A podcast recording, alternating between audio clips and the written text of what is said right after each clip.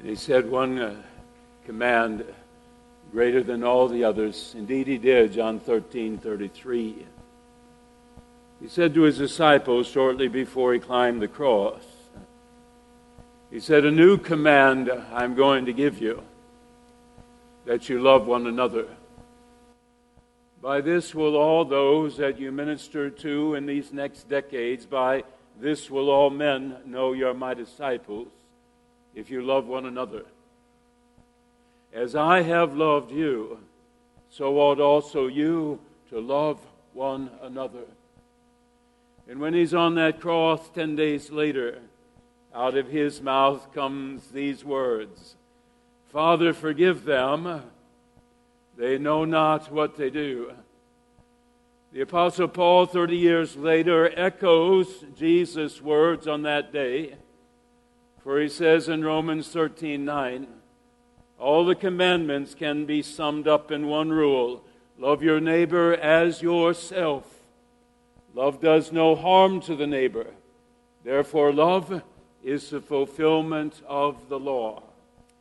I do not often preach on the week's pericope, but I do today. The sermon is entitled, Love Will Carry Someone Else's Burdens. What are burdens? Every man, every woman, every teenager, every child has them. An old proverb says, There is no home that will not sooner or later have its hush. What are burdens? Many of the burdens that people carry we cannot see with the naked eye. If we knew what fierce battles some in this sanctuary are battling, if we knew what fierce battles uh, those listening online are battling. If we knew what fierce battles our fellow doctors and nurses and teachers and comrades at work and riders of the metro train, if we knew what fierce battles they fought, there would be far more compassion and there would be far more kindness that we extend to them if we could see the battles that they fight. What are burdens? They're vastly different things for different people. What you say is a burden to you, I'll never mock. I'll not say, How can that be a burden? It's such a small thing. Because I have my own burdens. And I would ask that you not mock them. What are burdens? A burden is any weight that one must carry physical, emotional, mental, spiritual, financial, relationships, or health. It's a weight that any must bear. Bible has three words to say about our burdens. Word number one, Galatians 6 5. Each man must carry his own burden.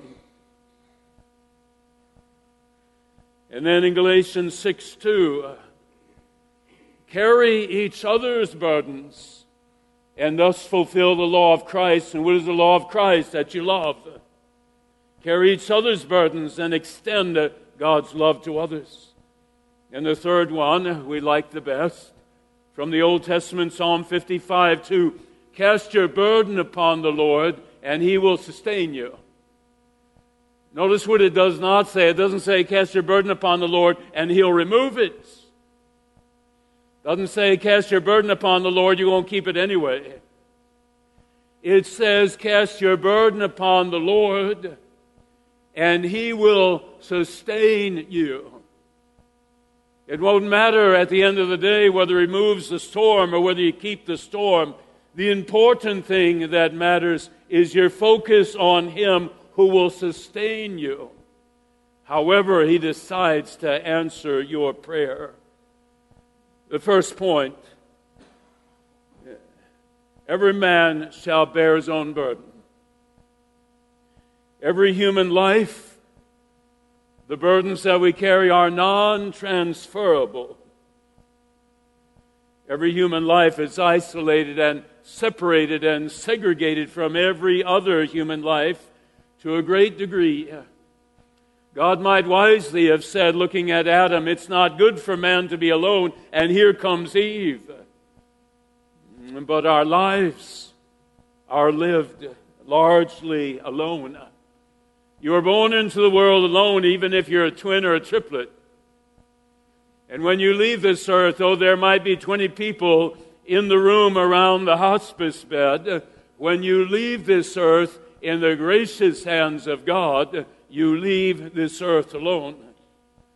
And in the vast amount of time between you, when you're born and when you die, no matter how big your family was, no matter if 500 people worked at the job where you worked, no matter how huge your list of friends, you live this life largely alone. No man can perform your duty for you. Jesus said, To every man his work. He didn't say to every man a work or to every man some work. He said to every man his work. There is a program for you to carry out in this world. There is a path for you and you alone to walk. There is a life for you and you alone to live. Nobody can be the Good Samaritan to that individual that God has placed in your path on that day. No one else can be a good Samaritan to that individual. No one else can speak to the nurse that works with you on that who is going through a difficult time. No one else can teach that class with those students that God has appointed you to teach. Nobody can repent of sin for you. Not the priest, not the rabbi, Nobody. And no one can believe in Jesus Christ for you. We are not saved by our parents' faith or our grandparents' faith. To every man, to every woman, his work. What does that mean for us? It means that nobody can get lost in the crowd. It means you can't hide behind an organization or behind other people. It also means that you cannot cast accusations for your burden on someone else. You can't blame your burden on someone else. I said three weeks ago there are two words that one should not speak. And those two words are if only. If only I'd gone to college. If only I'd married Joe instead of Sam. If only I had taken that job. If only I'd gotten five more points on the law exam. If only. When you use those two words, your burdens are no longer upon yourself. You're casting blame on someone else. Your parents, your boss, God. The Christian's term is by God's grace. By God's grace, I have this job. By God's grace, I went to this college. By God's grace, this is the path He led me on. By God's grace, I have this storm. By God's grace, I have this storm. I visited a lady, a dear lady, one of our members on Thursday. And in the midst of our conversation, I asked her, How long has your husband been gone now? Like 12 years. And I said, Does it seem that way? She said, No, it seemed like yesterday. And then she said something to me. She said, I was in my mid 70s when my husband became ill. And, Pastor, you know, I sat in church every Sunday for 60 years. When my husband became critically ill, there was a day I was praying to God for his healing. God did not heal him, but God came to me on that day. On that day, God came to me, and I knew him for the first time in my life. And then she said something that gave me goosebumps. She said, All these years have gone by, and I still have him. She prayed for her husband's healing. He went to heaven. But God healed someone else in that relationship. He healed her. And all these years later, she still has him. Most of us, when we see burdens that others are carrying, want to stay away. We don't know what to say to them. We feel a bit awkward. It's a most neglected task, carrying each other's burdens. Christian is to do three things reclaim, recover, restore. Reclaim, recover, restore. God give you the strength when you're going through your own burden so that the time comes when you can help someone else with their burden. My wife, when our son Jonathan passed away, she was so steeped in grief for two years, as was I, far more years than that. But after two years, she said, I must help someone else. And that's when the grief support group started. In every session they have for the 10, 12 weeks they have, there are 18 to 20 to 25 people in that grief support group. You ask God to give you strength. And then Alcoholics Anonymous, and then Drugs Anonymous, and then the person in the English classroom with you at Oak Forest High School, and then the doctor who's with you at Christ Hospital, and then the teacher who's with you at Sandburg. You ask God to give you strength to bear your burden, and then you start looking for other people's burdens, and you go to them. Galatians 6 2 carry each other's burdens. When I'm having a bad day, Best thing for me to go to the hospital. Not for myself, but for someone else. When I'm having a bad day, get me away and get me to someone who needs a visit. Someone who's dealing with uh, illness, terminal. Someone who's just lost a loved one. Someone who's coming out of surgery one of our shut ins who can no longer come here. Give me to a visit or two or three. Because when I see someone else's burden, mine disappears. When you have a burden, you go over to your next door neighbor, bring him supper because his wife died six months ago. When you go over and help someone else with their burden, guess what happens to yours? does it not disappear?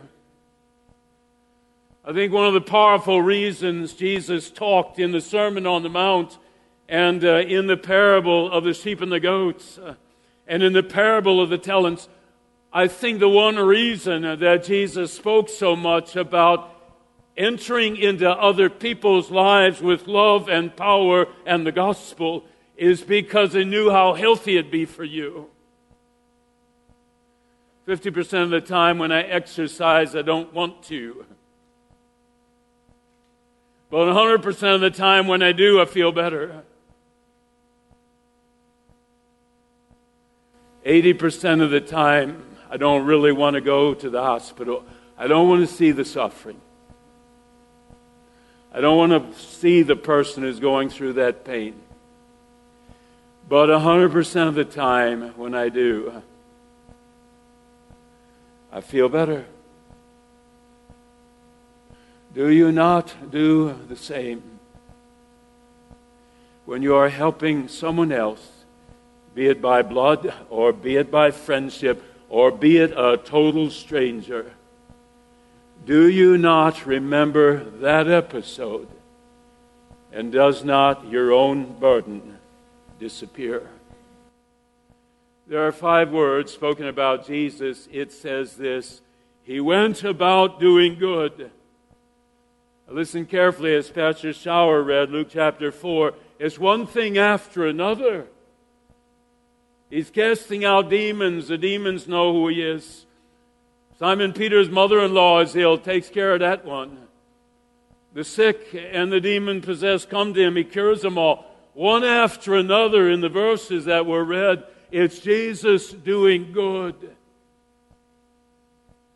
And he asks the same of us. You carry your own burden. But when someone else has a burden, do you throw stones at them? No. Do you gossip about them behind their back? No. Do you criticize them? No. Do you judge them? No. It says, Go to them in a spirit of meekness and humility and help to lift that burden. Final word Psalm 55 22. Our great David. How many Psalms? 70% of the Psalms, he starts out as dark as a dreary day. My enemies are against me. I'm not feeling well. You know, they're inside the court and they're after me, and Absalom's after me, and the Philistines are after me, and I don't know what to do. But 100% of the time, when he finishes a psalm, he's lifted his hands up to God. Cast your burden upon the Lord. The same uh, Greek verb that is used, Mark chapter 4, the sower casting out seed. Same verb. Fishermen casting out their nets. Cast your burdens up to Him. How do you do it? Prayer. You do it through prayer. You do it through meditation. You cast your burdens up to Him like seeds. And it says this He will sustain you. He will sustain you never really caught my attention until this past week. He will sustain you. But God, I don't want you to sustain me. I want you to get rid of the cancer. God, I want you to sustain me. I want you to put our marriage back together. God, I don't want you to sustain me. I want my child no longer addicted to heroin. Cast your burden up to Him and He'll sustain you. Sometimes the storm will go away. And when it does, you'll thank God and remember it forever.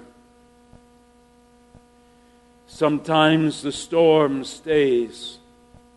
The dear lady I just mentioned, the storm stayed. It got worse. Her husband died. But God sustained her out of her lips 12 years later, those words That day when I prayed.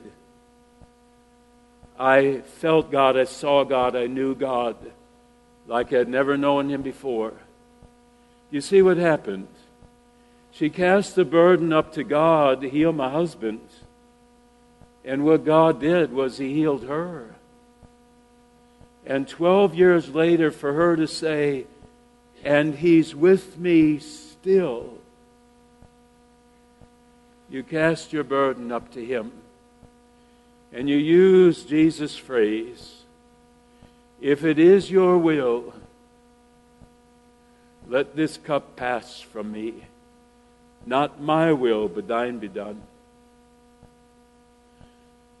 Closing word. My father always used to say about anything and everything Paul, you got to remember to end your prayers if it's God's will. And when Jonathan became so sick, he said, Paul, even in the midst of this, you have to end your prayers. If it's your will, heal him.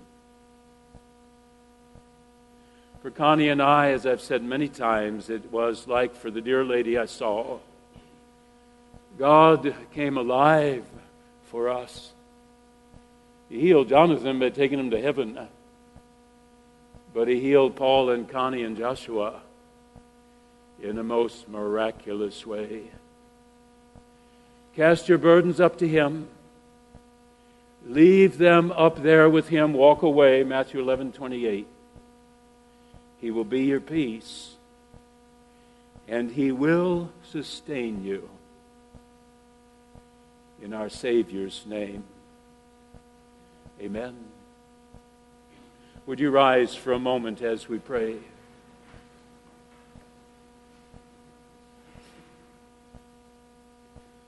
Love is patient, love is kind. It will not envy anyone else because it loves when someone else does well. It does not boast, it is not proud because love never looks at itself, it looks at others.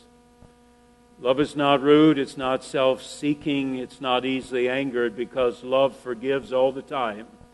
It keeps no record of wrongs because it forgives all the time. Love does not delight in evil things, discord, hatred, anger, jealousy, slander, but love rejoices with the truth. It will always protect, it will always trust, it will always hope, it will always persevere. Lord, continue to help us grow in our knowledge of you. And as that knowledge grows, so will this most important command you have ever given love one another. In our Savior's name, amen. Three star general Michael J. Flynn, head of the Pentagon Intelligence Agency, knew all the government's dirty secrets. He was one of the most respected generals in the military. Flynn knew what the intel world had been up to, he understood its funding. He ordered the first audit of the use of contractors. This set off alarm bells. The explosive new documentary, Flynn, Deliver the Truth, Whatever the Cost, uncovers the facts behind this scandal. Flynn told the truth. He was the most dangerous person for Donald Trump to hire. I find out the worst enemy that I'm going to face in my life is right here in America. They took my assessment and they wanted me to change it. And I was like, I'm not changing it. They had to get rid of Flynn with in depth interviews, archival footage, and never before seen personal records of the man behind the headlines. I just felt like I was drowning. Flynn, deliver the truth, whatever the cost. Available now. Watch it today. Go to salemnow.com. Salemnow.com.